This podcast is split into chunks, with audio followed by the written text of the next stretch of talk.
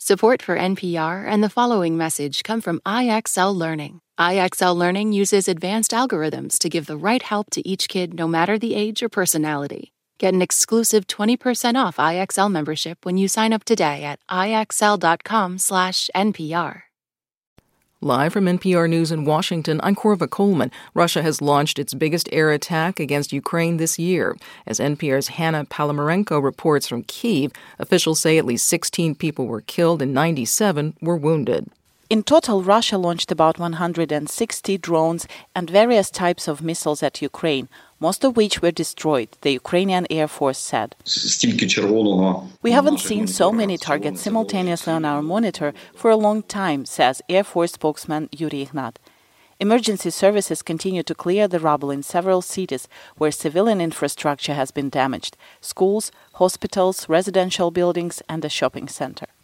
Ukraine's Foreign Minister Dmytro Kuleba says the international community's response to the massive attack should be continuing financial and military support for Ukraine. Hanna Palamarenko, NPR News, Kyiv. Israel's offensive in Gaza continues with fresh airstrikes. The Israeli military continues to instruct Palestinian civilians to move to different locations to avoid these, but relief organizations warn there is no safe place in Gaza. Here's NPR's Carrie Kahn. The war is not slowing down. Israel says it is engaging in intense combat with Hamas militants in northern and central Gaza. It continues to issue evacuation orders from those areas 85% of the population in Gaza now has been displaced. That's about 2 million people. One Israeli American hostage, a 70 year old woman, died in Gaza, according to her family. Uh, President Biden sent condolences to her loved one. NPR's Carrie Kahn reporting.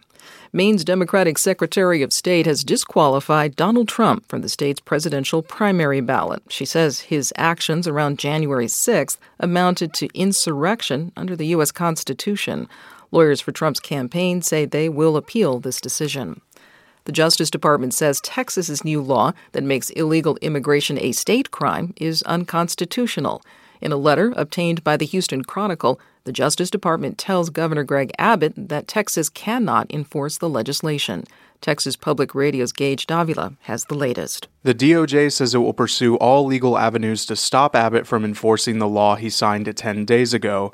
The state has until January 3rd to comply. The law allows any Texas law enforcement officer to arrest migrants suspected of entering the state illegally from Mexico.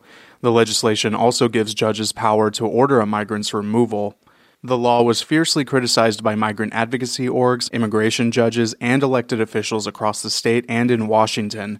The U.S. Supreme Court ruled in 2012 that only the federal government could enforce immigration law after Arizona attempted to enact a similar legislation. For NPR News, I'm Gaige Davila in McAllen, Texas. On Wall Street, the Dow was down 23 points. You're listening to NPR News. The Pentagon says it is changing the way that the Defense Department investigates and prosecutes sexual assaults and other major crimes. Independent lawyers will now take charge of those decisions rather than military officials in the chain of command. Most military service branches reported increases in the number of sexual assault and harassment cases last year. Republican presidential candidate Nikki Haley is responding to critics of her comments about the cause of the Civil War. She did not mention slavery when asked by a voter at a town hall meeting in New Hampshire on Wednesday. NPR's Ashley Lopez reports on what the former governor of South Carolina is now saying.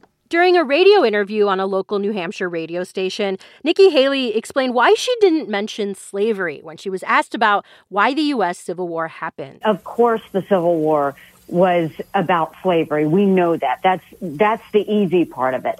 What I was saying was, what does it mean to us today? What it means to us today is about freedom. That's what that was all about. As a woman of South Asian descent from the South, Haley has been trying to strike a different tone on issues of race, especially compared to the party's current frontrunner, Donald Trump.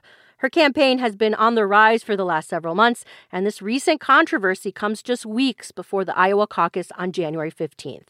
Ashley Lopez, NPR News. The Detroit Pistons have tied the NBA losing streak record. They've lost 28 games in a row.